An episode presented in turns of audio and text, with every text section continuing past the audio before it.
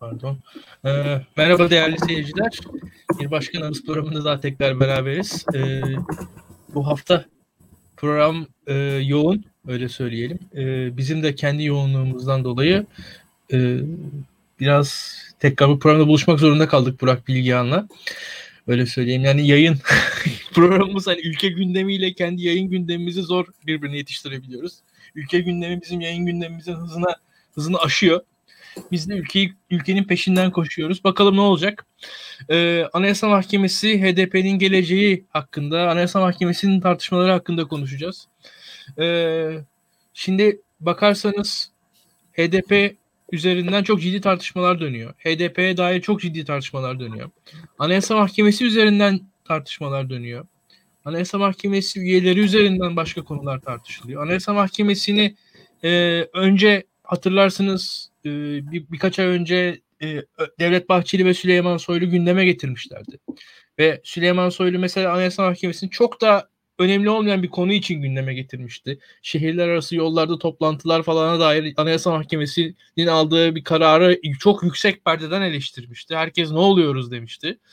Ee, şimdi yavaş yavaş ne oldu ortaya çıktı açıkçası. O zaman da e, birçok kişi bunun ne olduğunu farkındaydı. E, ne olduğunu farkında olanlardan biri Burak Bilgehan. Burak Bilgehan senden e, rica edelim. E, bize bir çerçeve çiz. Öyle söyleyelim. Birincisi e, ne yapılmaya çalışılıyor? Bu ne yapılmaya çalışılıyor derken bunun bir HDP bağlamı var. Anayasa Mahkemesi bağlamı var. Bu bağlamları bize açarsan biz de üzerinden devam edelim. Tabii bu sıralar sık program yapıyoruz. Bunlar iyi günlerimiz.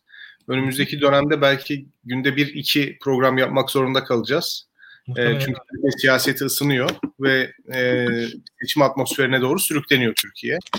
E, daha doğrusu şöyle söylemek gerekiyor. E, hükümet e, atmosferi oluşturduğu takdirde seçime gitmeyi planlıyor.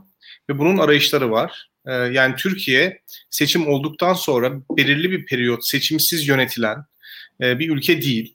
E, böyle olamıyor maalesef. Yani Türkiye'nin normali sürekli olarak hayatın her alanına sira, e, sirayet etmiş bir siyasettir. E, takvimden bağımsız olarak devamlı bir beklenti vardır insanlarda. Bir değişim beklentisi veya bir mücadele beklentisi vardır.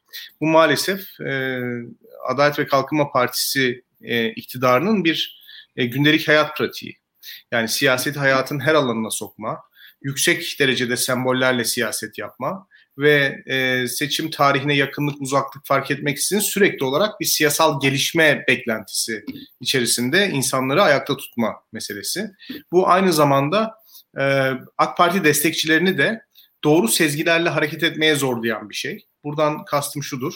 Yani AK Parti destekçisi olsanız dahi sürekli olarak gözünüz e, Adalet ve Kalkınma Partisi içerisindeki kliklerin pozisyonlarında olur siz de kendinizi ona göre pozisyonlanma ihtiyacı duyarsınız. E, zaten büyük ölçüde kamuyla iç içe geçmiş bir seçmen e, grubu var. Elitlerinin tamamı neredeyse e, kamu sektöründe veya kamuyla e, bir şekilde bağlantılı. E, o kaynaklardan mahrum olmamak çok önemli dolayısıyla AK Parti eliti için. AK Parti siyaset yapan, siyaseti yorumlayan veya AK Parti mekanizmasına rengini veren e, insanlar için. O yüzden bu devamlı bir beklentide olma hali aslında AK Parti tabanını da sürekli olarak e, sezgilerini kuvvetli tutmaya itiyor.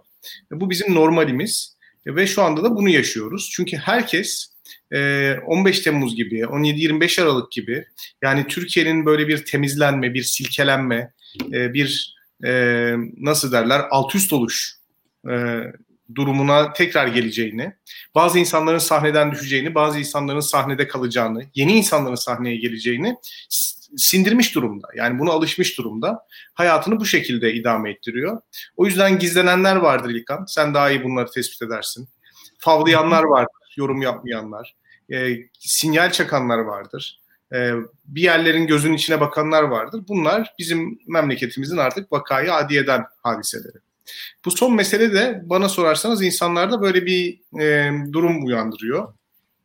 E, onun bir parçası.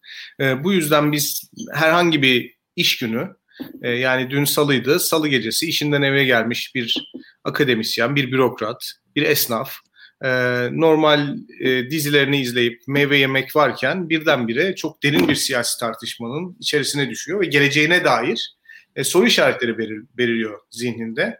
Dün de bu bunlardan bir tanesiydi.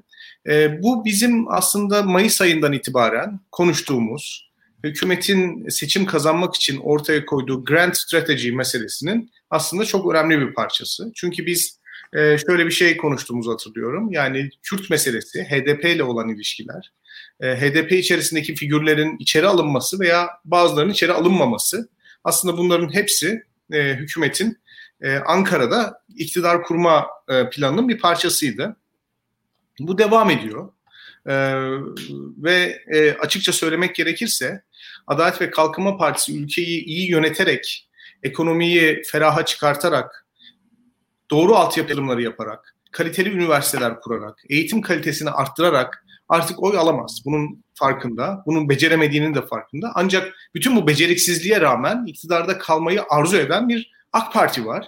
Yani ülkeyi yönetmek için, ülkeyi iyi yönetmek gerekmiyor. Seçimi kazanmak için daha doğrusu ülkeyi iyi, iyi yönetmek gerekmiyor. Bunun e, farkındalar. E, iyi yönettiklerini düşünseler de farkındalar.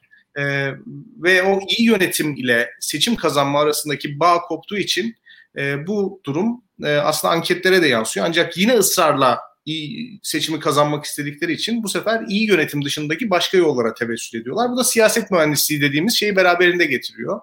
Anayasa Mahkemesi hadisesi e, dört dörtlük bir siyasi mühendislik meselesi bana sorarsanız. Önce ısıtıldı, kamuoyu gündemine getirildi, yavaş yavaş şeytanlaştırıldı ve dün de işte Engin Yıldırım'ın tweetine İçişleri Bakanlığı'nın verdiği cevapla artık siyasetin gündemine oturdu. Ancak mesele sadece Anayasa Mahkemesi'nin bir üyesinin attığı tweet'e hükümet kanadının verdiği tepki değil, dediğim gibi daha büyük bir planın parçası.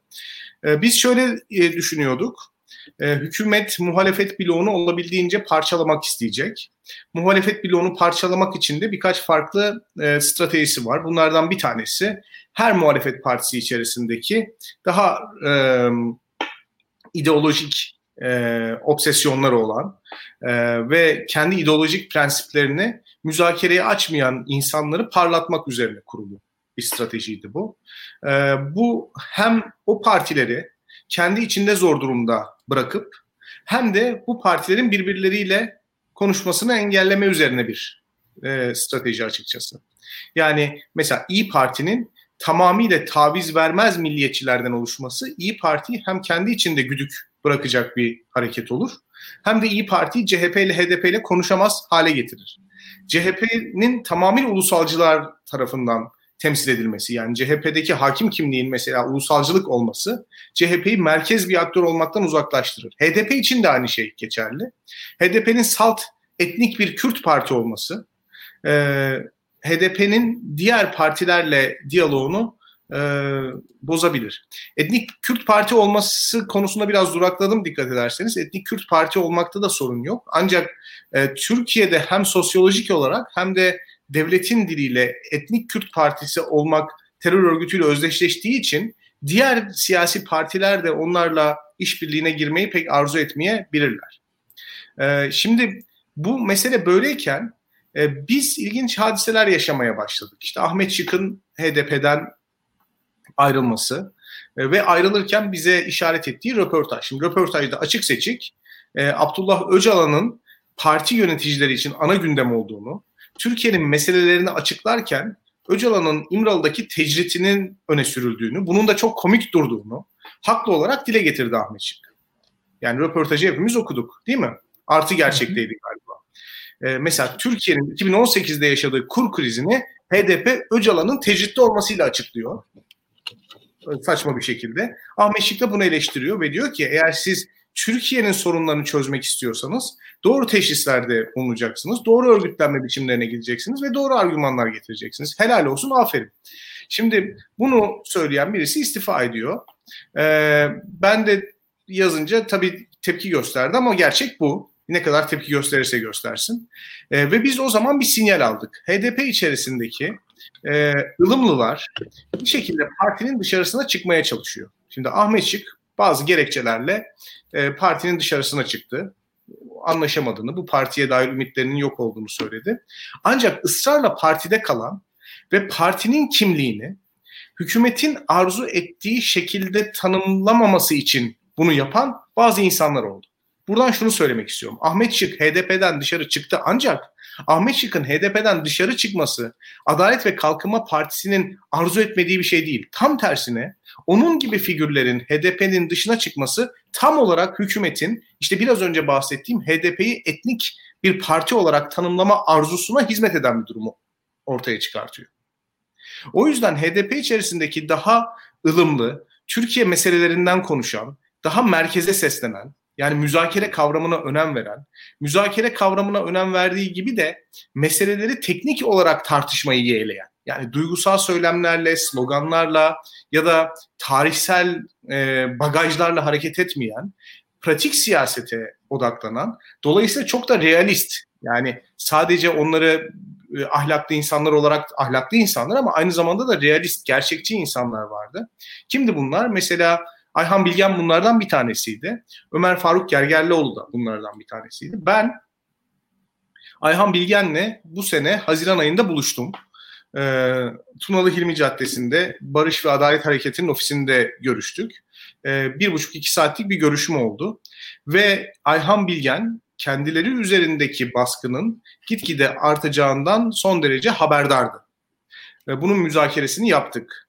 Ve e, HDP içerisindeki daha Türkiye'ye seslenen insanların partiden çıkartılması için bu baskının artacağını da düşünüyordu. Ben de öyle düşünüyordum. Bu konuda mutabık kaldık. Fakat sonuna kadar HDP içerisinde kalacağını, HDP'ye rengini verenin o partinin içinde olanlar olduğunu, onların çıkması durumunda partinin tam olarak hükümetin arzu ettiği bir parti hüviyetine dönüşeceğini söyledi. Dolayısıyla Ayhan Bilgen gibi isimlerin içeri alınması aslında hükümetin görmek istediği HDP e, profilini öne çıkartıyor. Peki bu isimler dışarı çıktığı zaman HDP nasıl bir parti olacak? Evet, HDP rahatlıkla siyasetin dışına çıkartılabilecek, rahatlıkla kriminalize edilebilecek bir parti olarak tanımlanacak hükümet tarafından. Böyle tanımlandıktan sonra yani HDP'ye kapatma davası açtığınız zaman o partide Ahmet Çıkın, o partide Ayhan Bilge'nin, o partide Ömer Faruk Gergerlioğlu'nun olması bu davayı müthiş derecede zayıflatan bir şey. Fakat bu adamlar o partiden çıktıktan sonra HDP'yi istediğiniz gibi tanımlayabilirsiniz. İstediğiniz gibi kapatma davası açabilirsiniz. Ve üstelik HDP'yi açtığınız kapatma davası. Zaten şöyle bir şey var Türkiye'de. HDP yaptığınız eylemin muhatabı HDP olmuyor. Yani hükümet HDP'ye karşı bir hareket yaptığı zaman hareketi eliyle yapıyorsa gözüyle diğer muhalefet partilerine bakıyor. Onların tepkisini ölçüyor. Çünkü onlardan alacağı tepki eğer HDP'ye destek yönünde olursa o partilerin içindeki ulusalcıları, milliyetçileri kışkırtabilecek bir zemin ortaya çıkacak. Eğer bu partiler HDP'ye karşı susarsa veya hükümetin eylemini desteklerse zaten canına minnet muhalefet bloğunu bölmüş oluyor.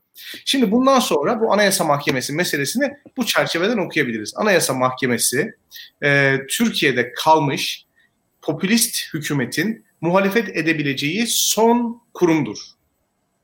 Elitler tarafından e, yönetilen e, ve e, popülizmin arzu ettiği halk ile lider arasında filtresiz bir yaşama karşı çıkan, bunun yerine daha evrensel prensipler, e, daha uluslararası hukuk perspektifi veya daha e, hukuki metinler üzerinden hareket eden tek kurumdur. Yani popülistler eğer um, anti-establishment insanlarsa, institutionlara karşılarsa yani e, kurum karşıtı insanlarsa ve kurumların halkın e, emeğini, halkın refahını gasp ettiğini düşünüyorlarsa bu süreçte Adalet ve Kalkınma Partisi bu kurumların çoğunu yıktı üniversiteleri yıktı, Türk Silahlı Kuvvetleri'ni yıktı, bağımsız kurulları yıktı, hazine müsteşarlığını yıktı, Merkez Bankası'nı yıktı. Bunların hepsini yıktı. Halk adına yaptı bunu.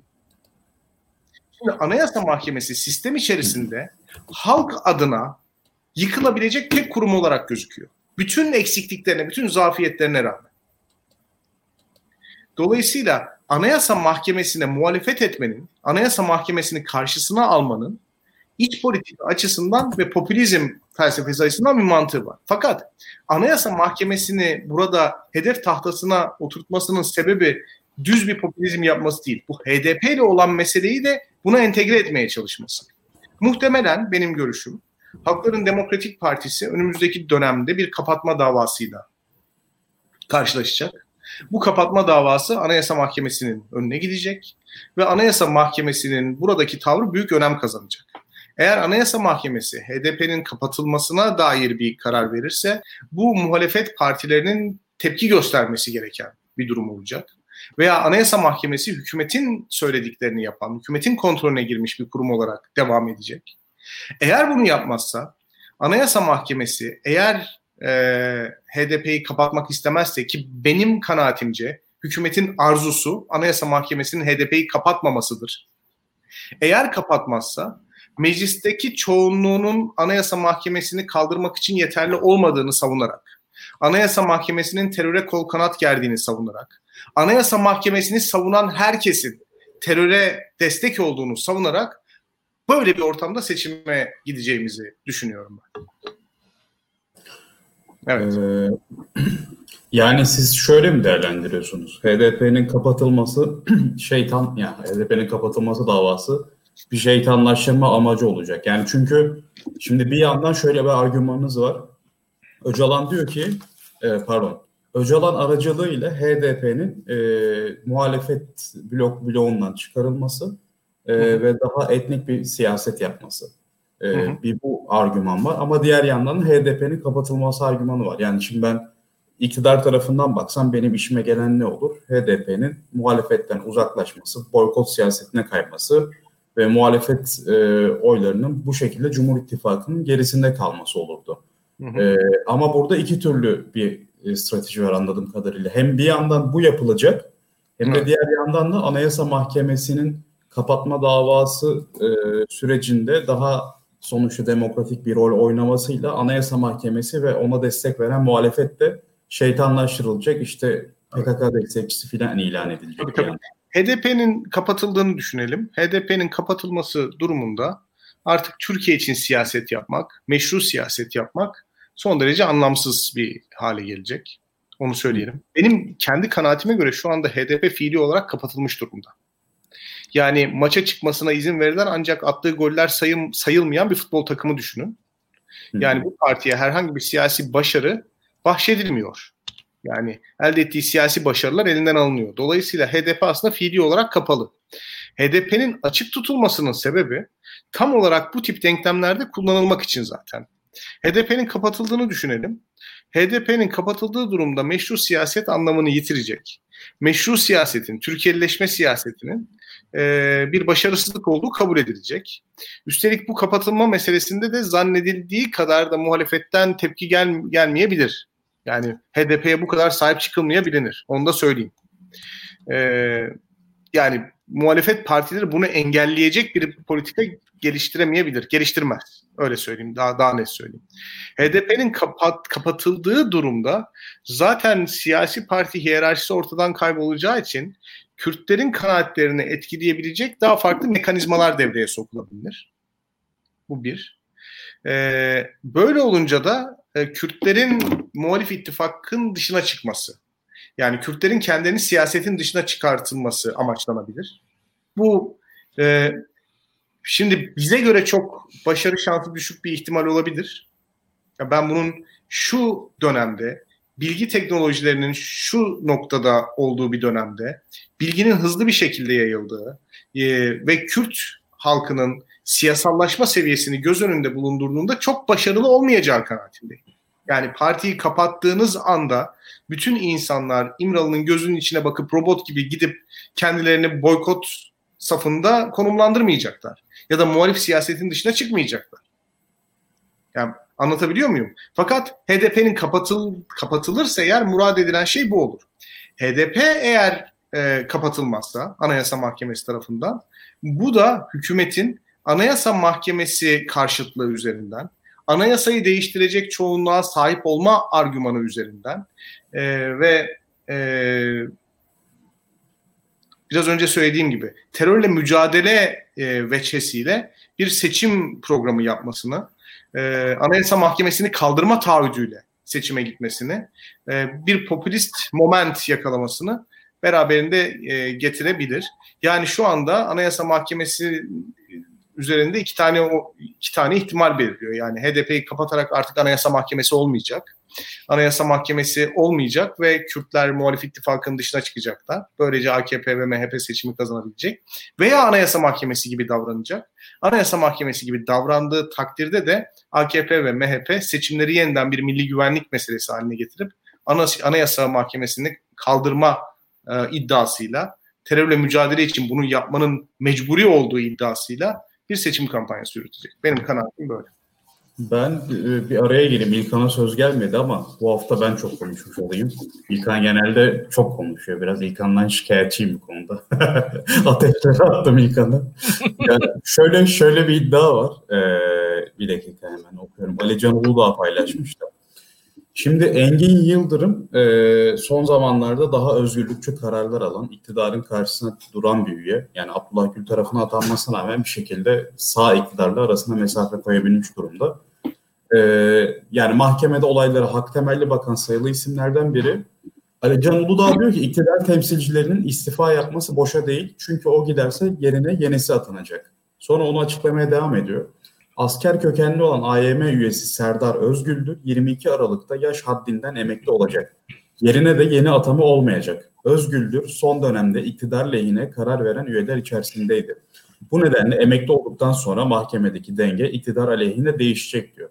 Yani e, burada da kurum içinde bir e, denge siyaseti ya da dengeleri değiştirme siyaseti güdülüyor olabilir mi? Tamam biz HDP'ye bağlıyoruz. Yani biraz daha orta vadeli bir bakış geliştiriyoruz ve bu vizyonda önemli bence ama kısa vadede böyle bir denge değişikliği politikası güdülemez mi? Sen ne diyorsun İlkan bu konuda? Ya da yani e, şöyle bir şey var. Bu konuda uzmanlığı olan insanlar var. Ben o uzmanlardan değilim. Ben bu konuda uzmanlığı olan insanların uzmanlıklarından da biraz korkuyorum açıkçası. Çünkü Anayasa Mahkemesi üyelerinin şahıslarının çok fazla gündeme getirilmesi beni rahatsız ediyor. Benim beğendiğim bir siyaset tarzı değil olabildiğince o insanların şahısları hakkında az konuşmak istiyorum. Zaten mesela çok basit bir örnek vardır. Ee, bir kişi okur, liseyi bitirir, üniversiteyi bitirir, avukat olur.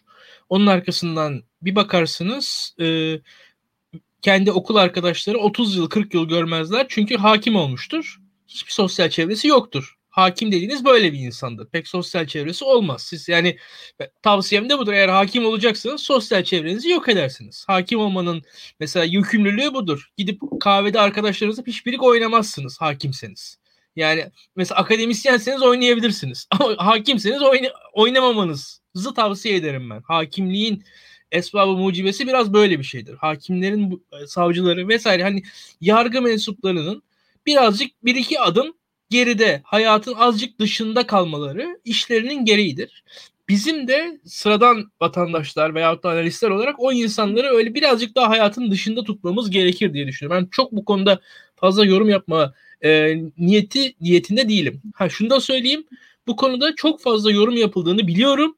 E, Birçok yorumun yazılmadığını biliyorum. Ee, özellikle e, hani fişleme mi denir ne diyeyim yani birçok şeyin kaydedildiğini fazlasıyla kaydedildiğini çok iyi biliyorum. Ee, ve bu konuda şöyle de söyleyeyim bu konuda sıkıntı da bitmeyecektir. Tayyip Erdoğan'ın yapacağı atamalarla da bitmeyecektir onu da söyleyeyim. Çünkü e, iktidarın kendi zikzaklarına kendi atadığı e, insanlar erişememektedir. Öyle. Ya burada bir e, sıkıntı buradan kaynaklanmaktadır. Yani Türkiye'de iktidar böyle kıvrak oldukça e, atadığı memurlar, atadığı yargıçlar, atadığı hukukçular iktidarın kıvraklığına yetişemeyecek haldedirler.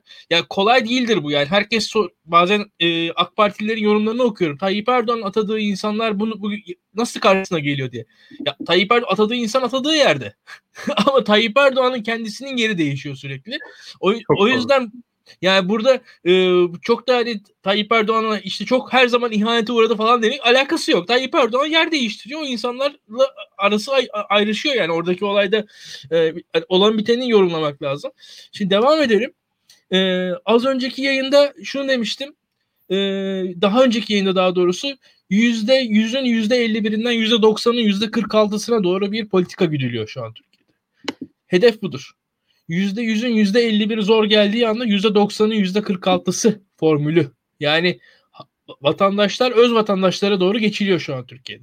Yani e, ve bu e, Anayasa Mahkemesi üzerinden e, yapılan tartışmanın nihai hedefi budur. Bu hedef başarılı olur mu? Bilmiyorum açıkçası. Hmm.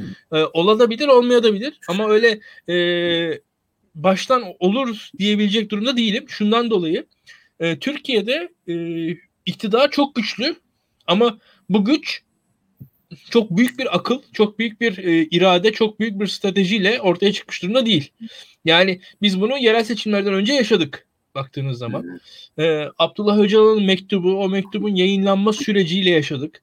Daha öncesinde e, yerel seçimlerde be, ki belediye meclis üyesi adaylarının e, 1960'lara dayanan fişlerinin yayınlanmasıyla yaşadık. 1962 yılında katıldığı mitingler falan yayınlandı.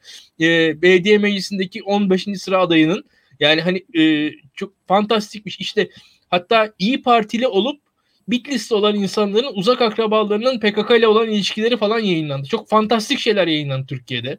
Yani hani hakikaten şey yani İyi Parti Bitlis adayı. Adam yani ne olabilir ki diye bakıyorsunuz. Onu onun akrabalarının ya şimdi tamam e, Zaza vatandaş ama hani ülkücü esasında ne yapabilir adam ya geçmişte MHP'li falan insanların öyle fişleri yayınlandı Türkiye'de absürt fişler yayınlandı ve bunlar da e, açıkçası e, Takvim Gazetesi'nin gazetecilik faaliyetleri sonucunda eriştiği şeyler değildi. Türkiye'de yani bunları da söyleyeyim. Şimdi devam edelim. Ee, sıkıntılı noktalar görüyorum açıkçası. Türkiye açısından zor günler bizi bekliyor. Ee, ben bir defa yani çok büyük bir akılla karşı karşıya olduğumuzu düşünmüyorum. Bu da işimizin e, zorluğunu gösteriyor. Baskının artacağını öngörüyorum. Açıkçası baskının Anayasa Mahkemesi'ne karşı e, sembolik olarak artacağını öngörüyorum. Bu sembolik yani nedir? Orayı orası olmasa da orayı sembolize eden şeylere karşı baskı artar diye düşünüyorum. Öyle söyleyeyim. E, ve burada e, kapatılmanın masada olduğunu ben de öngörüyorum. Seçimin yine masada olduğunu ben de öngörüyorum. E, Burak Bilgen anlattığı tüm şeyler doğru. Muhtemelen daha fazlası var. E, ve şöyle söyleyeyim ortada çok ciddi bir akıl olmadığı için de dehşetli uzun e, vadeli yorumlar yapmak istemiyorum. Şimdilik bu kadar.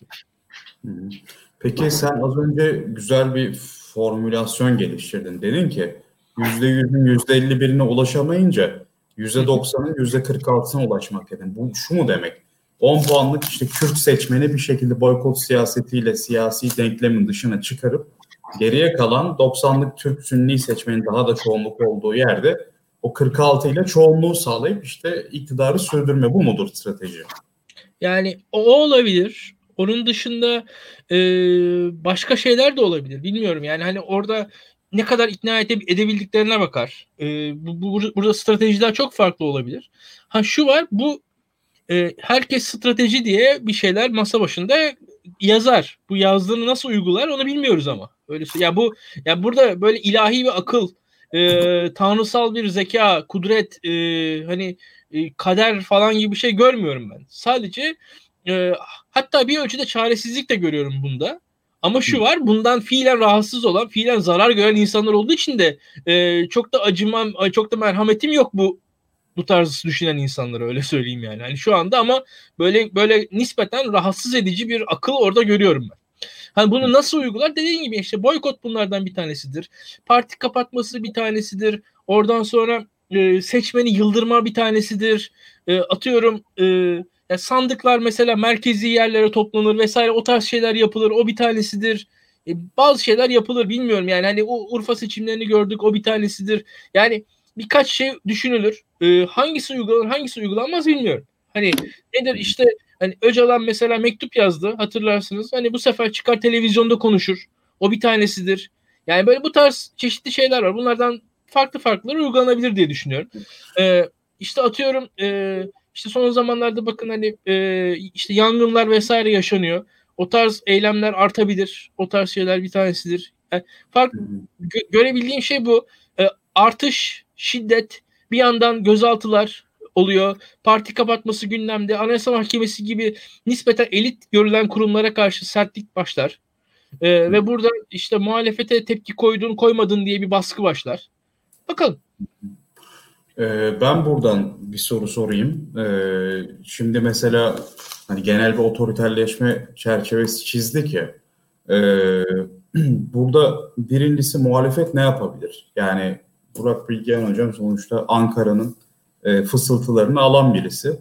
Yani muhalefetin ısrarla pasif kaldığı bir görüntü var diye düşünüyorum ben. Bu kayyumlarda da çok net bir yere gelinemedi. Yani ittifaklar sadece seçim ittifakı olarak kalmış, demokrasi ittifakı olarak devam etmiyor gibi. Yani burada muhalefetin düşündüğü bir şey mi var?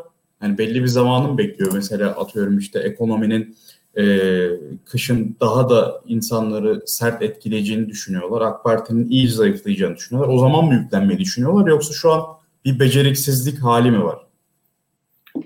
Ee, özellikle e, AK Parti'den kopan partilerde bu ekonominin daha kötüye gideceği beklentisi var. Onunla birlikte vitesi arttırma gibi bir plan var. Bunu biliyorum. Ee, yani bu Covid'den dolayı Deva Partisi ve Gelecek Partisi çok beklenen çıkışları yapamadılar. E, fakat işte en son Babacan'ın Güneydoğu ziyareti e, ve daha daha sonra daha önce galiba e, Kılıçdaroğlu ile yaptığı basın toplantısı. Ya bunlar önemli hamlelerdi. Ekonomi kötüleştikçe Türkiye'nin kendilerine olan ihtiyacın ihtiyacının artacağını düşünüyorlar. Ancak diğer daha ana akım da, ya da ana akım demeyeyim de daha gövde partilerde İyi Parti ve CHP'de durum biraz daha farklı. E, şimdi bu partiler kendilerini çok fazla açığa açıkta bırakacak tepkiler vermekten sakınıyorlar açıkçası. Yani şimdi biz muhalifler olarak şöyle bir şey bekliyoruz. Herhangi bir gelişme yaşandıktan sonra 10-15 dakika içerisinde büyük bir sinirle Kemal Bey veya Meral Hanım çıksınlar bir tweet atsınlar. Ee, şimdi bu bunu bekliyoruz doğru e, fakat e, bu o, olmayacak. Yani e, siyasi partiler o, kendilerini e, böyle kendi taraftarlarını daha mutlu edecek, daha rahatlatacak, onları bir yenme duygusu içerisine sürükleyecek gibi bir tavır içerisine girmeyecekler anladığım kadarıyla. Bu ancak tavırsız olacakları anlamına gelmiyor. E, bunun yerine daha sakin, daha e, sorulunca cevap veren tarzda bir yol izleyecekler e, sorulunca cevaplarının ama ben e, muhaliflerin beklentisinin aksine olacağı kanaatinde değilim.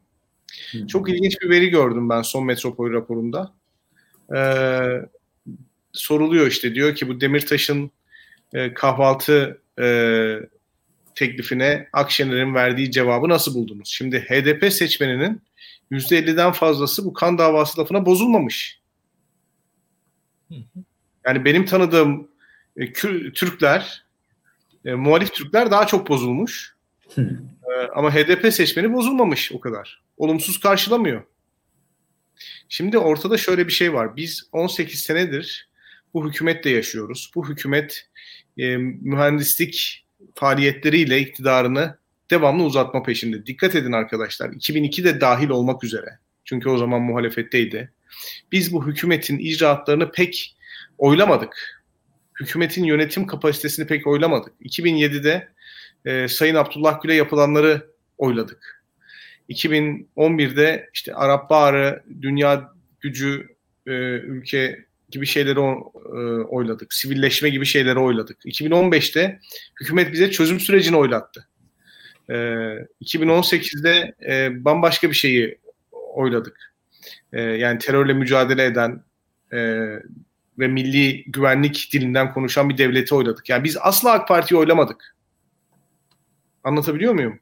Şimdi dolayısıyla halkın karşısına AK Parti'yi çıkartmak lazım.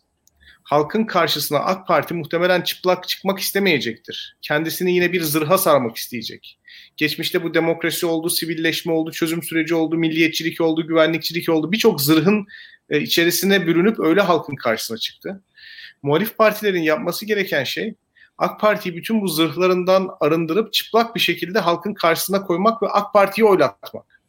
Böyle olursa AK Parti'nin ben çok fazla oy alacağını, seçimi kazanacağını düşünmüyorum. AK Parti'nin zaten bu Anayasa Mahkemesi işte HDP meselelerinde yapmaya çalıştığı şey kendisinin yönetim kapasitesi yerine Türkiye Cumhuriyeti'nin toprak bütünlüğünü, ulusun bütünlüğünü, e, ülkenin bütünlüğünü, e, işte Türkiye Cumhuriyeti'nin güvenlik meselelerinin e, bekasını oylatmak, oylatmaya çalışmak. Yani biz Milli Eğitim Bakanı'nın e, online eğitim sistemini nasıl beceremediğini oylamayacağız. Türkiye'de üniversitelere saçma sapan para harcandığını, üniversitelerdeki nepotizm ağını oylamayacağız.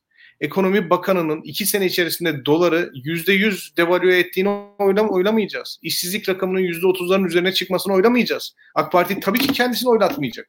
Oylanacak bir şey yok çünkü. Yani biz AK Parti bir siyasi parti olarak oylamaya kalktığımız zaman AK Parti çok başarısız bir parti olarak karşımıza çıkacak. Onun için AK Parti kendisini kutsal bir davanın e, zırhına bürüyüp öyle halkın karşısına çıkmak istiyor. Muhalefet partileri o yüzden AK Parti olabildiğince e, bu zırhtan mahrum bırakmaya oynamalı. Ve e, AK Parti'nin biraz önce İlkan'ın söylediği gibi aslında yönetim becerisi düşük. E, insanların pratik hayatında hiçbir sorunu çözemeyen. Dolayısıyla kutsal davaları da bu sorunlara yaklaşırken gösterdiği beceriksizliği örtmek için kullandığı, kutsal davaya da bir sevgisinin, saygısının olmadığı gibi bir argümanla ortaya çıkacak. Mesela Sayın Meral Akşener terörle mücadele konusunda ciddiyetiyle bilinir. Ama HDP'li Ayhan Bilge'nin tutuklanması e, terörle mücadele konusunda ciddi bir insanı bile rahatsız etmelidir. Çünkü terörle mücadelenin ciddiyeti siyasi partinin hesaplarına kurban edilemez. Ayhan Bilge'nin tutuklanması bu yüzden e, oldukça e, gariptir. Ayhan Bilge'ne değil, HDP'ye de değil, bizzat Türkiye'nin milli güvenlik siyasetine zarar verir bu tip keyfi tutuklamalar. Şimdi böyle bir argümanla ortaya çıkarsa eğer, böyle bir argümanı dillendirirse eğer, hakikaten AKP'nin yaptığı şeyin milliyetçilik değil, ucuz siyasi hesaplar olduğunu ortaya koyar. Kemal Bey mesela kahvehanelerle ilgili bir şeyler söyledi. Ben kimse beğenmedi ama ben çok beğendim. Ee, hakikaten Türkiye siyasetini biraz kurnazca, biraz akıllıca manipüle ederse, çeşitli toplumsal sınıfların pratik sonuç, sorunlarını gündeme taşırsa, Selin Sayık gibi isimler bu kamulaştırma gibi meseleleri daha iyi izah edebilirlerse, e, o teknik dilden konuşurlarsa, e, ben muhalefetin hakikaten AKP'yi o zırhtan sıyırabilecek bir politika geliştirebileceğini düşünüyorum. Onun dışında bizim Twitter muhaliflerinin zannettiği gibi böyle anında çıkıp e, tabirimi hoş görsün izleyiciler. Bir laf sokmak, böyle binlerce like almak falan bizim derdimiz bu değil yani. Biz biz Twitter'da bir şey kazanmak zorunda değiliz. Biz muhalifler olarak ağır başlılığımızla, aklı selimimizle Adalet ve Kalkınma Partisi'ni olabildiğince çıplak bırakmak zorundayız. Onun için onun kurduğu tartışma zemininde argüman üretmek yerine o tartışma zeminini tamamıyla reddetmek, daha farklı eksenlerde konuşmak gerekiyor ekoloji gibi, ekonomi gibi, sosyal adalet gibi bu tip konularda ya da genel olarak adalet gibi konularda konuşmayı bırakmamaları gerekiyor. Sıkıcı olsa da ben açık söyleyeyim. Yani şu anda Anayasa Mahkemesi hakkında konuşmak çok seksi bir şey. Ama Anayasa Mahkemesi meselesini konuştuğumuz zaman yani muhaliflerin arzu ettiği şekilde konuştuğumuz zaman e, şu, şöyle bir şey düşünüyorum e, önce bir düşünmek lazım. Yani Adalet ve Kalkınma Partisi muhalefetin nasıl tepkiler vermesini düşünerek böyle adımlar atıyor. E, onu düşünmek gerekiyor. O yüzden mesela güncel tartışmanın tarafları arasında bir şeyler söylemeden ziyade, söylemekten ziyade anayasanın aslında devletin temeli olduğu, direği olduğu, anayasa kavramının e, sorgulamaya açılmaması gerektiği ve Adalet ve Kalkınma Partisi'nin anayasayı sorgulayarak aslında devlet kavramına karşı olduğu. Yani devleti savunduğunu düşünen partinin aslında devleti yıkmaya çalıştığı gibi bir argümanla ortaya çıkılmalı. Engin Yıldırım'a sahip çıkılıp çıkılmaması mesela bu argüman, bu tartışmada bir argüman olmamalı bana sorarsanız. Ben bu konuda biraz farklı düşünüyorum. Çünkü siyaset sadece akılla yapılmıyor ve yani duygularla akıl her zaman e, insan zihninde e, etkileşime giriyorlar. E, dolayısıyla muhalefetten beklenen şey kapasite ortaya konması ve bu sadece e, genel temel sorunlarda değil e, adaletsizlik durumunda da muhalefetin bir aktör kimliği ortaya koyması bekleniyor. Yani şimdi Türkiye'de şöyle bir pratik gelişmiş durumda seçmende. Seçmen oyuna sahip çıkıyor. Mesela seçim güvenliği, vekillerin durumu, vekillerin içeride olup olmaması, dokunulmazlık gibi konularda beklenti oluşuyor. Ve burada hatta e, yani AK Parti'ye MHP oy veren e, ama Erdoğancı ya da Bahçelici olmayan seçmen de muhtemelen bunu izliyor ve muhalefetten bir adım atmasını bekliyor. Yani Şunu hatırlayalım. 2017'de yine e, Enis Berberoğlu ile ilgili yaşanan süreçten sonra adalet yürüyüşünü başlatmıştı Kemal Kılıçdaroğlu ve CHP. E, bu şekilde seçmenini ve muhalefeti mobilize etmeye başardı ve bu mobilizasyon temelinde e, hayır blokunu oluşturdu ve hayır bloku e, 2019 yerel seçimlerinin e, başarısını hazırlayan e, büyük şehirlerdeki hayır zaferlerini beraberinde getirdi. İşte İstanbul ve Ankara'da. Ankara'da hayır çıktı mı hatırlamıyorum da İstanbul'da çıktı. Ankara'da da çıktı. Yani burada muhalefet, muhalefetin şöyle de bir ihtiyacı var. Yani biz hak seçmeninin de diğer partilerin de e, CHP parti örgütünün de yani yalnız kaldıklarını hissetmemesi gerekiyor. Yani bu kadar e, bariz bir hukuksuzluk karşısında ana muhalefet toplumsal muhalefeti ve diğer siyasi partileri bir araya getirecek kapasite ortaya koyamazsa beceriksiz olarak algılanır. Yani ben burada e, şunu aslında tanımsal olarak karşı çıkıyorum. Sağduyulu olmak her zaman sakin olmak değildir. Sağduyulu olmak gerekince de öfke göstermek demektir. Yani bu öfke like alma işte ne bileyim Tayyip Erdoğan'ı küçük düşürme aşağılama tarzında değil ama muhalefetin kendisini yalnız hissetmeyecek e, şekilde e, ortaya konmalı ve muhalefet motivasyonunu kaybetmemeli. Yani biz bence ana muhalefet partisi ve diğer parti liderleri muhalif seçmenin ve muhalif kamuoyunun, entelektüellerin moralini diri tutmak zorundalar. Yani biz insanlara söyleyemeyiz. Yani kendi kendinizi işte depresyona sokmayın. Evet bu depresyon tacirliği yapan e, kamusal entelektüeller var. O ayrı bir şey. Ama sonuç olarak bu bir e, akıma dönüşüyor. Bu akımın engellenmesi gerekiyor. Bence burada e, özellikle Millet İttifakı liderlerinin çok büyük rol düşüyor ve ben eksik kaldıklarını düşünüyorum açıkçası. Sen ne diyorsun İlkan bu konuda? Yani e, zor. Hakikaten zor. Şimdi e, şu kadar kuvvetli bir AK Parti'ye karşı nasıl muhalefet edilebilir? E, çünkü AK Parti kuvvetli. Yani e, açıkçası elinde çok fazla imkan var. Fazlasıyla yani orada çok doğru bir e, tonda muhalefet edilmesi gerekiyor. O, o, onu söylemem lazım ki bir de e, şu an korona sürecini yaşadığımızı da e, dikkate alırsak e, muhalefetin birçok imkanı da elinden alınmış durumda. Hatta yani korona gerçekten de bir açıdan hani orada liberteryen e, korona e, şüphecilerine de hak veriyorum yani bir noktada. E, gerçekten de otoriter bir devlet gücünün de kabullenilmesi sürecini yarattı korona. E, bu da muhalefet imkanlarını azalttı diye düşünüyorum bir yandan. Hani e, ben tabii kendim korona şüphecisi değilim ama bu sonuç dolaylı olarak elimizde geldi yani. Hani böyle bir e, realite var ortada. Yani ama dediğin gibi muhalefetin daha ciddi olması gerekiyor. Bu ciddiyet e, açıkçası e, nereden ortaya çıkabilir? Bir defa e, mesela çok daha söyleyeyim e, somut politikalarla nedeninin nasılını ekleyerek konuşulduğu zaman tabii. açıkçası yani tabii, tabii, tabii. E, çok daha etkili olabilir. Yani burada e, basitçe mesela işte o kamulaştırma dediniz. Onun arkasından 2-3 cümleyle daha e, o süreç açıklansa, izah edilse çok daha etkili olurdu. Veyahut da e, şimdi e, yani Nezi Onur Kuru'nun çok dikkatle üzerine durduğu bir e, hadise vardı hatırlarsanız e, bu korona rakamları konuşuluyordu. O rakamlar ciddi olarak e, bir şekilde ortaya kondu ve etkili oldu. Yani muhalefetin aslında etkili olma potansiyeli var ama e, somutlaşması lazım. Yani mesela o rakamların hani e, ya atıyorum Sağlık Bakanı uyduruyor değil. Veyahut da Sağlık Bakanı ahlaksız işte Sağlık Bakanı şöyle böyle falan değil yani. Hani orada o rakamı söyleyeceksiniz. Ve bunu söyle, söylemenin yolunu bulacaksınız açıkçası. Ee, burada şöyle söyleyeyim ben yani bu kadar büyük başarısızlıklar ortadayken tabii hükümetin de bu hala e, nispeten e, ciddi bir oy alabiliyor olmasını da göz önüne almak lazım. Yani toplumda belli bir duygudaşlık durumunu yaratmış durumda hükümet. Yani orada bir kısım kitleye zaten ulaşamıyor muhalefet. Yani orada bir en azından bir yüzde otuzluk kitleye zor ulaşması. Ha o yüzde otuzun dışındaki kitleye ulaşması mümkün e, hala ortada ulaşılabilir bir yüzde yetmiş var bence muhalefet açısından. Yani tüm tüm toplumun yüzde yetmişi. O yüzde yetmişi dikkate alarak en azından birçok şey yapılabilir.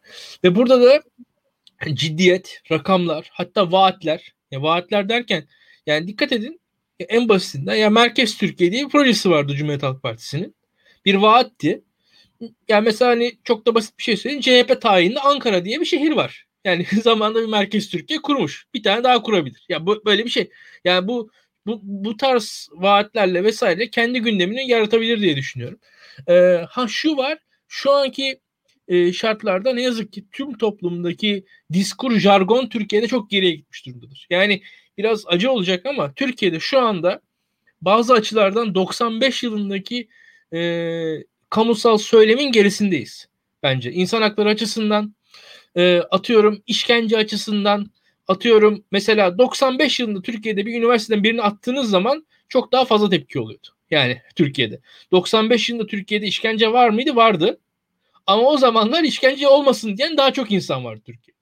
Yani en basitinden söyleyeyim. Yani 95 yılında Türkiye'de fail meçhuller vardı belki. Bugüne göre daha kötü bir şekilde. Yani ama büyüktü. Utanılacak evet. E, tabii tabii ama o olmasın diyen insanlar da vardı o zamanlar. Yani kötü şeyler vardı eskiden Türkiye. Yani 90'ları falan tartışıyoruz ya. Ama o zamanlar ya bunlar yanlış diyen de güçlü bir entelijansiya vardı. En azından oluşuyordu. Yani Türkiye'nin ciddi üniversitelerinde, ciddi gazetelerinde, e, ciddi yayın e, yayın evlerinde ya bunlar yanlış diyen insanlar vardı. Bunlar bir şekilde sokağa çıkıyorlardı, konuşuyorlar. Türkiye'nin aydınları bir şeyler söylüyorlardı. Yani o şeyleri söyleyen aydınlar zaten zamanla öne çıktılar hatta. Orada çıkan konuşanlar. Şimdi ya, İlhan, orada bir, bir şey bir şey var. Ee, yalnız e, mesela geçen e, bu VDEM e, indekslerinde e, patronaj e, datasını gördüm. Patronaj trendi Türkiye için. E, şimdi bu patronaj trendi işte Demokrat Parti zamanında tavana vuruyor. Sonra biraz düşüyor. Sonra giderek yükseliyor. E, 2001 senesi e, patronaj ilişkilerinin zayıflığı ki bu aslında state quality'nin yüksekliği anlamına gelir bir anlamda açısından e, en düşük nokta yani state quality'nin en yüksek patronaj ilişkilerinin en düşük olduğu nokta. Yani Adalet ve Kalkınma Partisi'nin devraldığı Türkiye aslında 90'lı yıllar boyunca fena çalışmamış. Şu patronajın, kişisel ilişkilerin, ne bileyim işte aşiret ağlarının ya da hemşericilik ilişkilerinin e, devlet yönetimi üzerinde etkisini olabildiğince minimize etmiş bir noktada alıyor bu devleti. Böyle devralıyor. Hatırlayın şu KPSS meselesi mesela yani herkesin böyle e, gidip il müdürünü görüp de devlet memuru olan akrabası vardır. 70'lerde 80'lerde bunlar olağan şeylerde. Torpille hiç sınavsız falan işe adam sokma. E, bu Ecevit döneminde KPSS diye bir bir sınav disiplini gelmişti. İnsanlar ona çalışmaya başladılar ve nispeten hani çok mülakata girmeden, parti teşkilatından adam bulmadan devlet memuru olunabilen bir dönem yaşandı Türkiye'de. Yani şu anda hayal gibi bir şey aslında bakmayın. Yani YouTube'u açın. Ee, İlkan YouTube'u aç yurt dışına giden adamların hikayelerini bir dinle. ee, abi çocuklar çok iyi okullardan mezun olmuşlar. KPSS'de ilk yüze girmişler. Hepsi mülakatlardan nasıl elendiklerini anlatıyor. Artık son çare olarak yurt dışına gitmişler. Şimdi e, yani Türkiye'nin geldiği noktayı hani AKP'nin eritilemeyen bir oy oranı var diyorsun ya. Yani e, şu anda e, milletin devleti yıkmaya çalıştığı bir dönem yaşıyoruz. AKP kendi seçmenine devamlı olarak mutluluk veriyor. Yani bir AKP seçmeni Twitter'da AKP'nin yaptığı saçma sapan bir dış politika hamlesinden dolayı radikal bir AKP seçmeni gayet iyi okullardan mezun, gayet merkez akademide çalışan bir profesöre e, laf çarpıp küfür edip mutlu oluyor. AKP'nin sadece maddi mutluluğu yok. Yani AKP'nin verdiği sadece maddi bir mutluluk yok. Kendi seçmenine ahlaki olarak, moral olarak, psikolojik olarak da çok büyük üstünlük sağlayan, çok büyük mutluluk veren bir parti. Ve bununla birlikte devlet kaynaklarını keyfi olarak dağıtma meselesi de birleşince ortaya böyle bir oy oranı çıkıyor. Mesela AK Parti üyesi insan sayısı 10 milyonu geçti Türkiye'de. Ya insanlar diğer partilere üye olmazken yani diğer parti seçmenleri bir partiye üye olma gereği duymazken AK Parti'ye oy veren insanlar niçin gidip bunu tescillemek istiyorlar? Hiç in, bunu düşünüyor muyuz?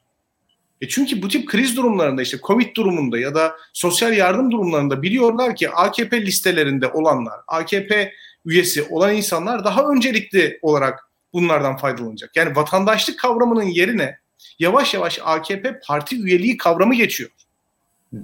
Şimdi bunu yıkamazsınız. Hani e, hani bunu aniden yok edemezsiniz. Ben de konuşuyorum e, araştırma şirketi sahipleriyle. Moralleri bozuk oluyor.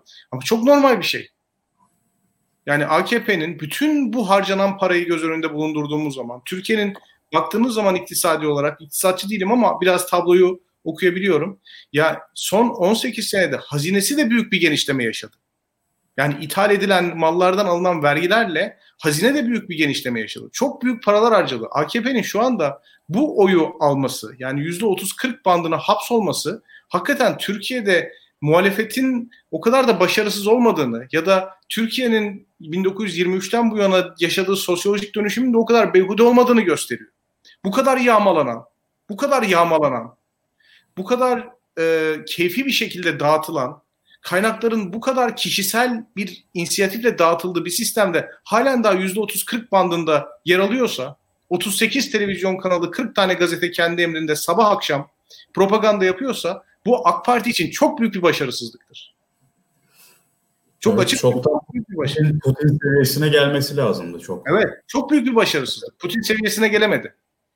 Gelemedi gele. Yani yüzde altmış hatta onayda bile aşamıyor. Yani o yüzde altmış onayı geçtiği tek an sadece 15 Temmuz orada da doğal yani öyle olması. Evet. Ya benim başıma bizatihi geldi. Ben de anlatmış olayım. Ben mesela ODTÜ'de master yaparken o sırada bu MEP bursları var ya onun mülakatına gittim. Ee, ya çok karikatürize bir olay yaşadım işte. E, nerede oturuyorsun diyor İstanbul'da. İşte nereden mezun oldun? Kabataş Erkek Lisesi Galatasaray Üniversitesi. Şimdi ODTÜ'de okuyorum filan. Bana dedi ki sen monşersin dedi. Senin ihtiyacın yok dedi. Yani sen ihtiyacı olanlara bırak dedi filan. Ondan sonra e, bana idare hukukundan sorular sordu. Yani ben siyaset bilimciyim. Bilmeyeceğim soruları sordu bana idare hukukundan. Anayasa hukukundan çok detay soruları sordu. Ama benim başvurduğum kadro siyaset bilim doktorası. Sonra mülakattan kaç aldım? 30 aldım. Ama benim mesela babası imam olan veya imam hatip mezunu tanıdıklarım vardı. Hepsi 80 üzeri aldılar. Hepsi çok iyi yerlerden. Yani İstanbul ya da Marmara Üniversitesi'ne mesela dönmek üzere kabul aldılar. Ya ben de bunu bizatihi yaşadığım için paylaşmak isterim. Hani böyle e, çok karikatürize olmuştur ya böyle insanların ezberlerindedir ama çevrelerinde de çok da yoktur böyle örnekler. Bu burslarla evet. yurt dışına giden, yüksek lisans evet, yapan, evet. doktora yapan insanların yazdıklarından dolayı utanıyoruz zaten. Yani evet, bu burslar evet. gittiler. Onların yazdıklarından dolayı utanıyoruz. Yani Yozgat'ın herhangi bir kahvehanesindeki bir insan ile LSE'de doktora yaptırdığınız, bu ülkenin kaynaklarını harcayarak para verip gönderip adamınızın yorumu aynıysa bunlar hepimiz utanmalıyız. Fakat Maalesef öyle. mutluluk veriyor işte. Yani size söyleyeyim. Yani AK Parti mekanizması kamu kaynaklarını kullanarak mutluluk veriyor. Çok sinirli hoca diye yazmışlar yorumlarda. Ya çok sinirliyim çünkü bakın bir şey yani Yozgat inci inşallah gelmez. Elazığlıyım. Elazığ kahvehanesi de olabilir yani. Herhangi bir kahvehane de olabilir. Ee, bir şey söylemek istiyorum. Mesela baroyu bölüyoruz. Türk Tabipler Birliği'ni bölüyoruz. Yani bunlar aslında an, anlaşılmayan şey şu. İşte TRT'de mesela muhalif bir sanatçının çıktığı zaman hemen kampanya yapıyoruz. Şimdi ya bu kurumlar aslında devletin idaresi altında millet adına yönetilen kurumlar. Yani kamu kurumu dediğimiz şey budur aslında. Şimdi her şeyi bu şekilde bölerek yani ulusun bütünlüğünü, devletin bütünlüğünü ya da devletin bekasını savunan insanların bunu yapması çok büyük bir ironi içeriyor aslında. Yani devletin bütünlüğünü savunarak, milletin bütünlüğünü savunarak bunlara hizmet eden kurumları ideolojik olarak partizanca parçalamaya çalışmanın nereye gideceğini bile hesap edemeyen bir partiyle karşı karşıyayız. Yani karşısında olduğumuz düşünce bir modern devleti yönetme iddiasında olan, kendi kadrosu olan, teknik çözümleri olan bir, bir zihniyet değil. Burada partizanlaştırılan ve partizanlara Beytülmal'ı yağmalama hürriyeti verilen bir düşünce ile karşı karşıyayız. Yani, yani daha ötesinde katmanlı bir analizi de çok hak ettiğini düşünmüyorum. Sadece bunun nasıl devam ettirileceğine dair bir bir akıl var orada. O da bir akıl mı? Yani bir santranç aklı mı? Yoksa taş çalan okey oyuncusu aklı mı? Ee, onu da söylemek isterim. Yani geçen hafta Ruşen Çakır işte yine tavş, e, şapkadan tavşan çıkartacak falan filan bir şeyler söyledi. Ya hiç katılmıyorum. Hiç katılmıyorum. Yani sanki siyasi bir sihirbaz, bir oyunun kuralları içerisinde e, zekice bir hamle yapan bir siyasetçiymiş gibi bahsedilmesi AK Partili siyasetçilerden benim kabul edebileceğim bir şey değil. Oyunun kurallarını ortadan kaldıran, oyunu yağmalatan, oyunun kendisine muhalefet eden, oyunun ahlakına, keyfine muhalefet eden bir parti var. Bu sayede e,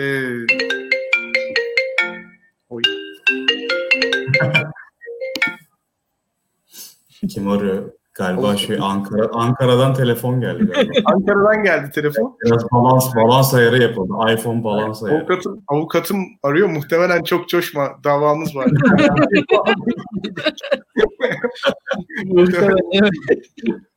ben ayrılıyorum. Çocuklar var ya onlar onlarla Tamam. ilgilenmem lazım. Ee, beni Evet. konuk ettiğiniz için çok teşekkür ederim. Siz devam edeceksiniz herhalde Tamam. biraz daha.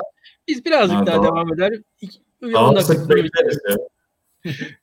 Anlamadım. Daha sık. Ha, Beraber abi. söyleriz. Tabii tabii. E, bir söz veremiyorum ama inşallah. Selamlar eşinize. Görüşürüz. Eyvallah.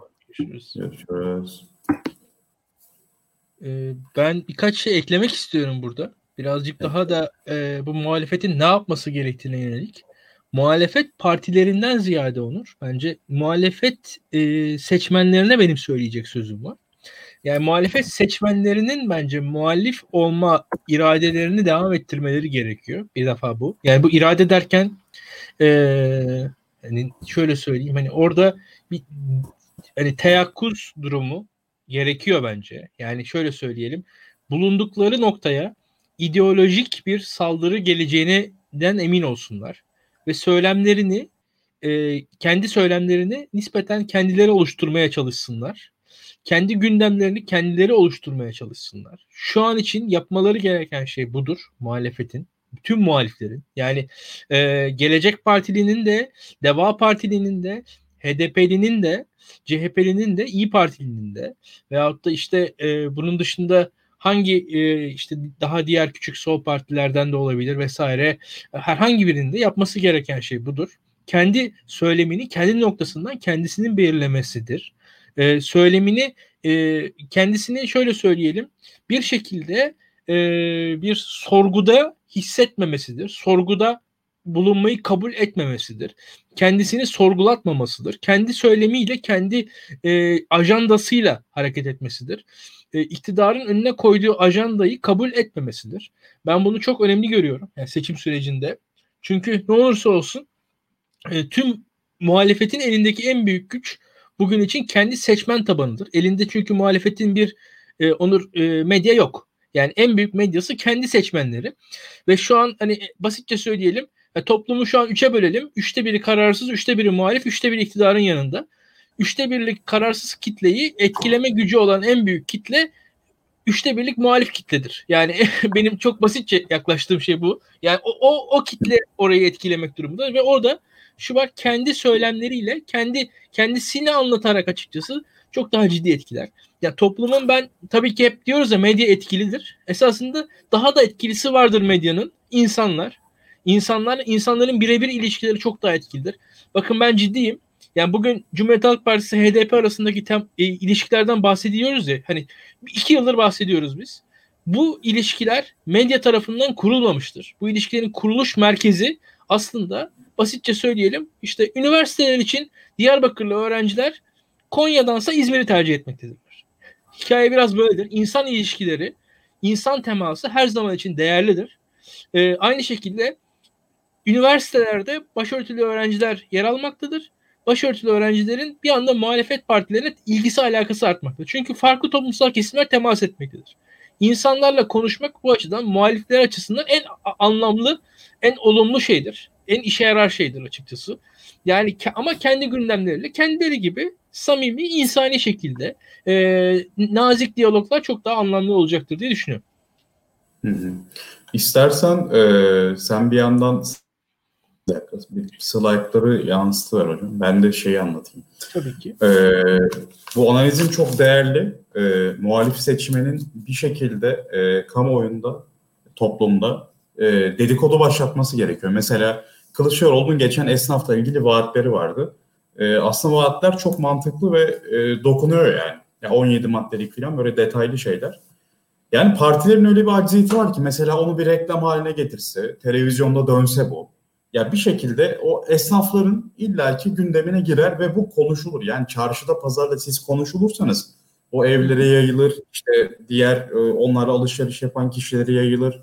Hem kendi çevreden hem kendi ailelerini etkiler. Bu böyle çarpan etkisiyle büyür yani. Muhalefet böyle şeyleri düşünemiyor çünkü e, gerçekten parti içi boğuşmalardan bir türlü arınamadılar. Yani yeni yeni arınabildiler öyle diyeyim. e, umarım ki bu kışı boş geçirmezler. Yani e, bir de şöyle bir tabii muhalefetin işine gelebilecek bir durum var.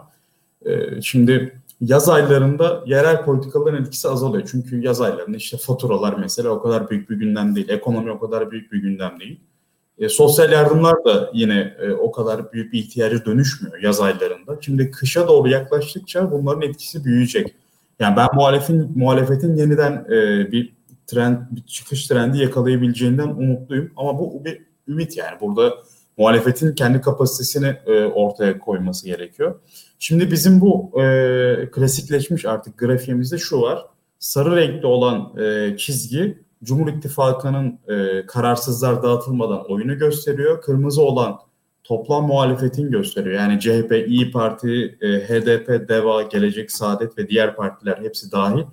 E, alttaki lacivert grafikte e, oy vermeyeceğim ya da işte kararsızım herhangi bir parti tercihi belirtmeyen seçmen grubu. E, eskiden yani bu 2018 öncesinde AK Parti oyu ve kararsız oy arasında bir geçişkenlik vardı. Fakat 2018 sonrasında üstünlük muhalefete geçti. Yani kararsızlar artık muhalefete kayıyor gibi. Şimdi bu grafikte bakarsanız muhalefet ne zaman artarken e, arttığı zamanlarda e, bu oy tercih olmayan seçmenin azaldığını görüyoruz ya da tam tersi oluyor. Mesela muhalefet bu korona sürecinde şimdi korona Mart ayında başlamıştı. %34 o zaman muhalefet oyu. Cumhur İttifakı'nın %40'da 6 puan farkla gerideydi. Ancak korona sürecini muhalefet çok iyi geçirdi. Çünkü muhalefet e, ülkedeki ülke nüfusunun yüzde 50'sinin yaşadığı İstanbul, Ankara, İzmir, işte Adana, Antalya gibi belediyeleri yönettiği için e, seçmenle temas etti ve bu seçmen sadece e, eğitimli CHP seçmeni veya İyi Parti seçmeni değil de altı orta sınıfa inebildi, alt sınıfa inebildi. Ve bu şekilde yüzde 34'ten birkaç ay içinde yüzde 45'e çıkabildi. Yani muhalefet için muazzam bir başarı. Çünkü medyanın %90'ı iktidarın elindeyken sizin %10'luk bir e, fırlama yapmanız gerçekten çok zor. %10'luk bir atılım kolay değil. Demek ki burada yerel siyasetin etkisi olmuş ve Cumhur İttifakı'nda 4-5 puan gerilemiş. Ancak e, gündem yerel siyasetten ulusal politikaya ve dış politikaya kaydıkça Cumhur İttifakı toparlanma sürecine giriyor. Çok büyük yükselişe geçmiyor. Fakat muhalefete e, sıkı bağlı olmayan, kararsızlardan geçiş yapan seçmen yeniden kararsızlara dönüyor. E, muhalefetin burada e, ya gündemi başka yöne çekmesi lazım veya kendini bir şekilde unutturmaması lazım. Sen bu konuda ne düşünüyorsun? Mesela İlkan sen diyelim ki e, Kılıçdaroğlu sana koltuğu bıraktı veya Meral Akşener. E, sen muhalefetin başına geçtin. Ve o sıralar gündem yani ekonomi değil işte Azerbaycan olsun dış politika başka ne aklına gelir? Suriye, Libya, Doğu Akdeniz, Avrupa Birliği ilişkiler, Rusya ile ilişkiler. Yani zorlu konular olsun. Sen ne yapardın? Yani nasıl bir gündem ortaya koyardın mesela? Senin buradaki eleştirilerin nedir ya da? Bir defa şöyle söyleyeyim. Burada e, doğru sözcülerin seçilmesi gerektiğini düşünüyorum ben. Yani e, hükümetin bu konularda özellikle bu tarz güvenlik bazlı konularda e, en büyük avantajı aslında e, ezbere konuşan e, bence çok da uzmanlığı da tartışılması gereken insanların e, kamuoyu belirleyicisi ol, olmaları. Yani ilk başta böyle bir sıkıntı var. E, Azerbaycan diyorsun. Azerbaycan hakkında şu an Türk kamuoyunda kimin ne bilgisi var? Azerbaycan atıyorum. E, yani İlham Aliyev biliyor insanlar. Üç adam Azeri olarak sayın desek sayamazlar Aliyev ailesi dışında. Yani en basitinden söyleyeyim ben. Yani Azerbaycan mesela hiç kimse hiçbir şey bilmiyor aslında Azerbaycan hakkında. Azerbaycan hani 3 Azeri yazar sayın diye sorsak ortalama bir televizyondaki Azerbaycan konusunda konuşan uzmanlar hiçbirini bilmiyordur. Ya bu konularda birazcık böyle farklı uzmanların ortaya çıkartılması gerekiyor. Yani alternatif uzmanlığın kamuoyuna sunulması gerekiyor. Gerekiyor. Cumhuriyet Halk Partisi burada e, mesela e, alternatif uzmanları ortaya çıkartmalı diye düşünüyorum ben. Çünkü Cumhuriyet Halk Partisi'nin söylemleri de bence e, yani teknik olarak Cumhuriyet Halk Partisi yerli milli bir parti yani. Hani Cumhuriyet Halk Partisi hani o konuda şey değil mesela hani ben o konuda bazen e, hani kendi adıma ben Cumhuriyet Halk Partisi'nin de bu, bu çok bu politikalarda aslında ben onun da daha solunda bir insan teknik olarak yani. Hani Cumhuriyet Halk Partisi ama yerli milli parti aslında ama Cumhuriyet Halk Partisi'nin yerli milli parti oluşu e, bu hükümetin politika eleştirmemesi anlamına gelmiyor. Gayet eleştirileceği alan var. O alanı aslında kullanmıyorlar diye düşünüyorum ben ve şöyle söyleyeyim ben. Yani en basitinden yani e, bu Türkiye'de savunma sanayi mesela. Savunma sanayi vizyonu Cumhuriyet Halk Partisi kendi vizyonunu anlatabilir. Yani işte ben diyecek yani ben deniz kuvvetlerine önem vereceğim diyecek. Veyahut da ben deniz kuvvetine önem vermeyeceğim ben hava kuvvetlerine önem vereceğim diyecek. İşte şunu şunu şunu bu AK Parti yaptı bunu yapmadı bunu iyi yaptı bunu kötü yaptı ben şunu daha iyi yaparım diyecek mesela. Ya bu veyahut da çok basit ya bugün en yerli milli dediğimiz e, subayların kitapları var. Bu kitaplarda e, kendilerinin e, kendi işte yerli milli gemileri üretirken nasıl hapse girdiklerini anlatıyor. Bunlar o, o, o kitaplarını. O kitapları çıkartır ortaya koyarsınız. Yani hani böyle çok şey var aslında. Böyle çok alan var. Bunlar kullanılabilir. Ee, ve bunlar doğru kullanılabilir. Öyle söyleyeyim. Mesela bazı konular var Türkiye'de Onur. Ee, belli isimlere bırakılmış durumda. Yani Türkiye'de mesela bizim entelijansiya sol liberal kökenli böyle hani askeriye, savunma, strateji falan bu konuları sevmiyor. Anlıyorum neden sevmemesini. Tamam. Yani o hani o insanlar o konuları çok sevmezler. Yani o, o kilit kelimeler vardır, keywordler vardır. Onlar onlardan çok hoşlanmazlar ama e, şöyle bir şey var. O kelimeleri de konuşan, konuşabilen insanlar lazım. Bakın e, en uç noktayı söyleyeceğim. Mesela ya Yeşiller Partisi'nden çıktı arkadaşımız konuştu. Dedi ki ben doğalgazın hiçbir şeyine her şeyine karşıyım. Çıkartılması da yanlış dedi. Şimdi bak bu tavırdır. Anlatabiliyor muyum? Hani çok net tavırdır. Şimdi bu ama hani bir tavırdır, bir politikadır. Ya Türkiye'nin yani enerji politikası nedir kardeşim? Yani bu, buna dair e, bir şeyler söylenmesi gerekiyor. Bu şey demek değil. Hani e, illa en uç, en sol e, veyahut da en ekolojist yaklaşımın uygulanması anlamına gelmiyor. Veyahut da işte e, Cumhuriyet Halk Partisi'nin pozisyonu da zaten hani biliyoruz hani Ermenistan pozisyonu değil. Yani Azerbaycan Ermenistan meselesinde veyahut da e, Türkiye'nin atıyorum e, Doğu Akdeniz'deki çıkarları konusunda CHP ama bu şey değil bu eleştirilmez bir nokta değil ki. Artı şunu da söyleyelim. Yani Türkiye'de e, bakın Türkiye'de bugün e, 3 yani 1 Mart tezkeresi reddedildi değil mi? Reddedilebildi. Yani Tayyip Erdoğan Amerika ile anlaşmıştı. Bir, bir tezkereyi meclise getirmişti. Meclis reddetti. Ve hiçbir şey olmadı. Yani bazı şeyler tartışılabilir Türkiye'de. Yani neden tartışılmasın? Ve burada bir tartışmalar neden olmasın? Ee, bu tartışmalar yani devam edelim geriye gidelim. Kore'ye asker göndermişti Türkiye. Cumhuriyet Halk Partisi bunu tartışmadı mı zamanında? Yani bu tarz şeyler tartışılır. Bu, bu, bunların tartıştıracağınız hatta şöyle söyleyeyim. Ee, hani belli şekilde sol siyaset açısından hani yerli milli kavramlarla tartışmazlar. Onu da saygı duyuyorum. Ama daha popüler siyaset açısından yerli milli kavramlar içinden de tartışılır bunlar. Yani birçok şey tartışılır. Siyaset alanına çekeceksiniz bunu. Ha, bunun için ne gerekir? Uzmanlık gerekir söylem gerekir. Açıkçası uzmanlık ve söylemde biraz çaba gerekir diye düşünüyorum. Ben muhalefette bunu eksik görüyorum. Yani az önce ben dediğim gibi birkaç konu vaatler vermesi gerekiyordu. Yani Cumhuriyet Halk Partisi mesela savunma sanayi vaatleri. Şu şu şu 10 tane vaadi. Savunma sanayi. Bakın Onur e, sen benden daha iyi bilirsin. AK Parti'nin e, vaatleri seçmenlere sorulmuştu 2011 seçimlerinde. 2011 seçimlerinde en beğenilen vaat milli tank olmuştu. Hala o tank yok ortada. Bakın hala o tank yok. 2011 seçiminin en beğenilen vaadi milli tank. Hala ben o tankı bekliyorum. Şimdi bu tank yok ortada ama o tank işini gördü aslında. Anlatabiliyor muyum? Yani şu an milli tank şu an gayet işini gördü. Bana milli tank e, kepsleri atıldı vesaire hepsi yapıldı. Yani 10 yıl gecikti belki de daha iyi oldu yani gecikmesi. Yani tank olup bitseydi gündemden çıkacaktı. Unutacaktık biz onu belki de. Hani belki depoda çürüyecekti. Paslanacaktı falan. Ama şu an tank üretilemediği için aslında biraz daha iyi oldu. AK Parti için. Çünkü her seçim milli tank tekrar gündeme geliyor. Ee, bir daha takdir görüyor yani. Hani öyle bir duruma doğru, doğru da geldi olay. Ya bunu söyledi mi? Hani bu, bunu, bunu mesela hani muhalif şöyle söyleyelim. Ya kahvedeki muhalif amcanın ağzına bu sözü muhalifler Yerleştirebildiler mi? Yerleştiremediler. En basitinden.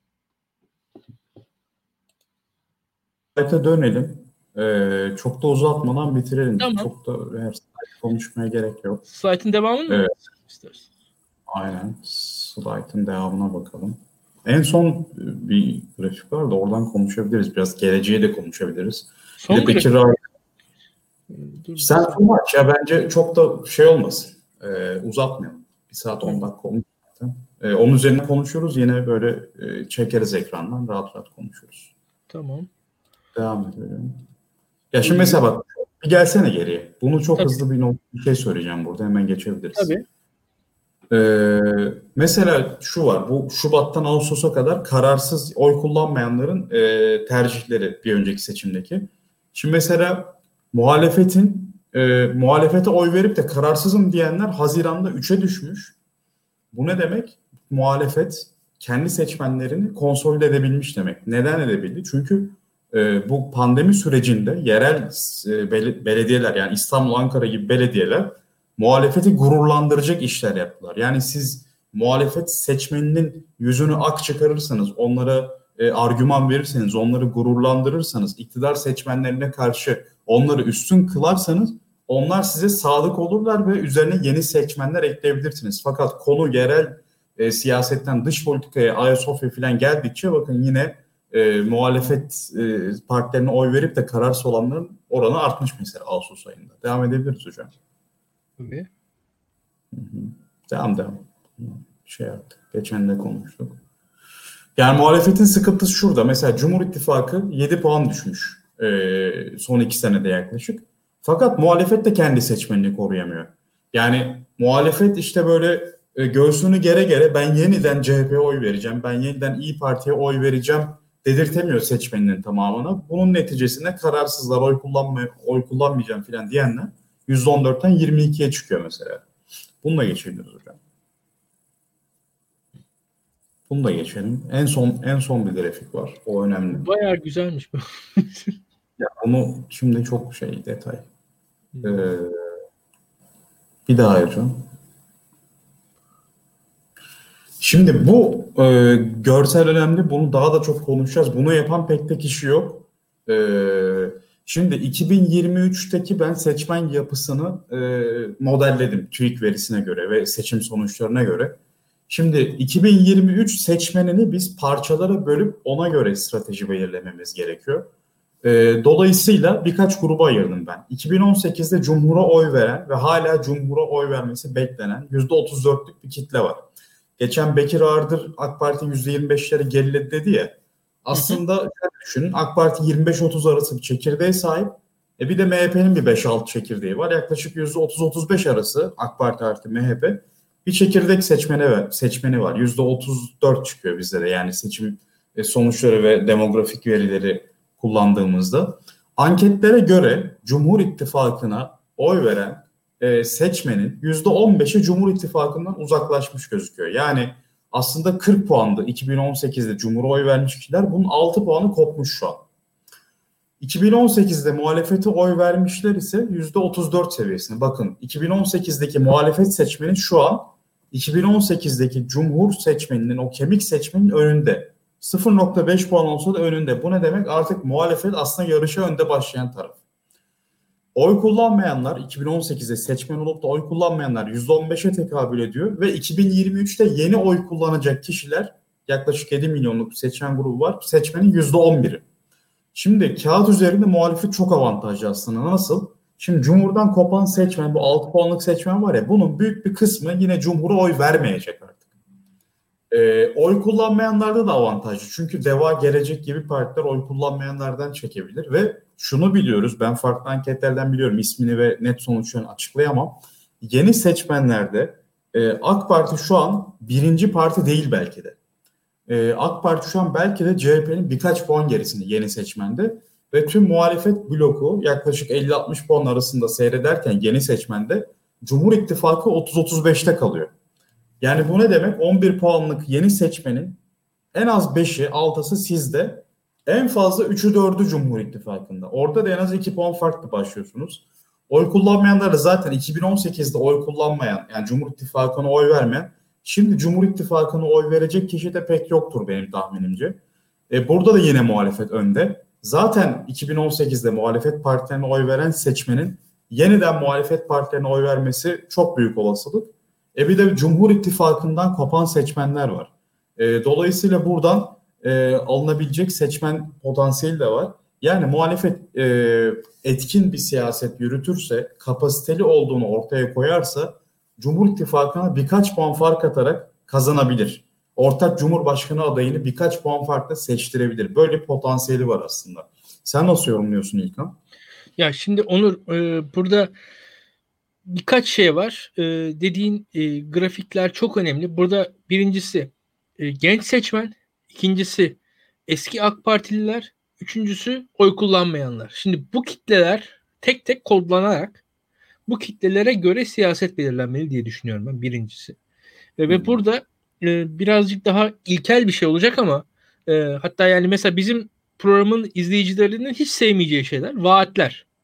Cidden hani hani vaatler mesela siyaseti iyi takip eden insanlar için çok pek pek işte senin tabirine söyle cool değildir vaatler. Anlatabiliyor muyum? Hani onlar siyaset konuşmayı severler. Vaatleri konuşmayı sevmezler ama şöyle söyleyeyim. Oy kullanmayan seçmenleri, yeni seçmenleri vesaire ikna edebilmek için vaatlere ihtiyaç olduğunu düşünüyorum ben. Ve bu vaatlerin de ya bakmayın siz hani hani öyle halk öyle aptal falan değildir. Ee, makul ve ciddi vaatlerin etkili olacağını düşünüyorum.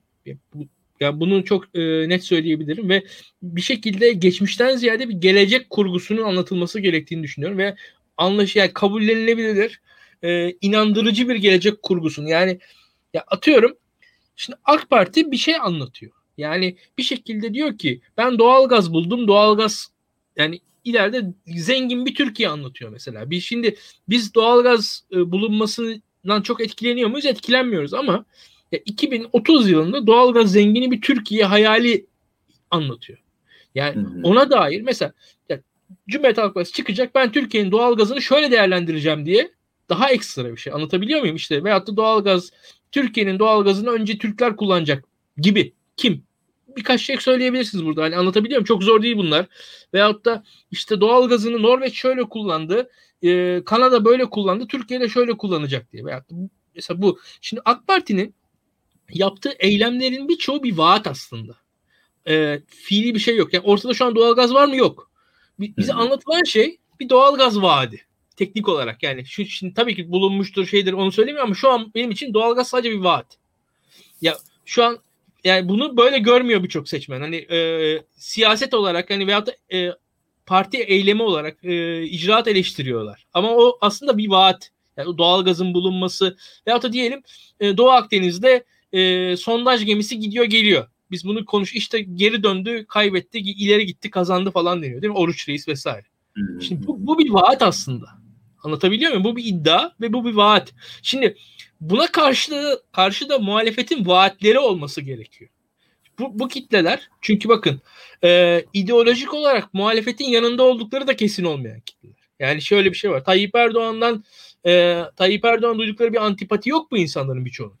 Teknik olarak. Ha, sempati de yok doğrudur ama antipati de yok. Yani bizi izleyenlerin e, duygularıyla, duygu durumlarıyla açıklanabilir bir kitleden bahsetmiyorum ben şu anda. Yani %10.8, %14.9, %6 şu an buradaki tartışma üzerinden gidelim. Yani %20'nin üzerinde %22'lik bir kitle değil mi? Şimdi bu %22 Türkiye'de e, pardon %32 pardon, bu yani işte o üçte bir zaten ben demiştim yani hani yayının başında. Yani kafamda o vardı. Yani üçte bir, üçte bir, üçte bu üçte bir teknik olarak bizim izleyicilerimizin birçoğunda olan antipati, sempati gibi duyguların dışında. Yani bu ama bir anlatı, bir hikayeye ihtiyaç duyuyorlar diye düşünüyorum. Yani bu hikaye şu. Yani ben Tayyip Erdoğan'ı sevmiyorum. Ne olursa olsun Tayyip Erdoğan karşısındakine oy veririm. Bu beni açıklayabilir bak açık söyleyeyim. Ama bu insanları açıklayamaz. Yani ben evet. hani birçok zaman kendimi de zaten hani deşifre de ettim, itiraf da ettim vesaire her şeyi söyledim. Şimdi buradaki hikaye biraz böyle. Ee, yani burada herkes diyor ya işte hani bu hani Ayasofya etkilemez deniyordu. Biz burada etkiler demiştik hatırlarsın.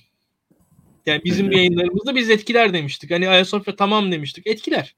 Etkilediği görüldü. Anlatabiliyor muyum? O bir iddia. Bir vaat, bir hikaye, bir anlatı. Yani kahvede bir amcanın diğerine söyleyebileceği bir şey. Atıyorum bayramda ziyarette anlatılabilecek bir şey. İnsanların anlatacakları bir hikaye.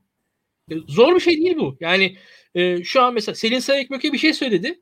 Bakın bir şey söyleyeyim. Selin Sayıkböke'nin söylediği şeyi Cumhuriyet Halk Partili amcalar bayram ziyaretlerinde AK Partililere söylediler. Bakın bu bu bir sözdür. anlatacağınız bir hikaye. Hani orada o amcanın e, AK Parti akrabasına söyleyeceği bir şey.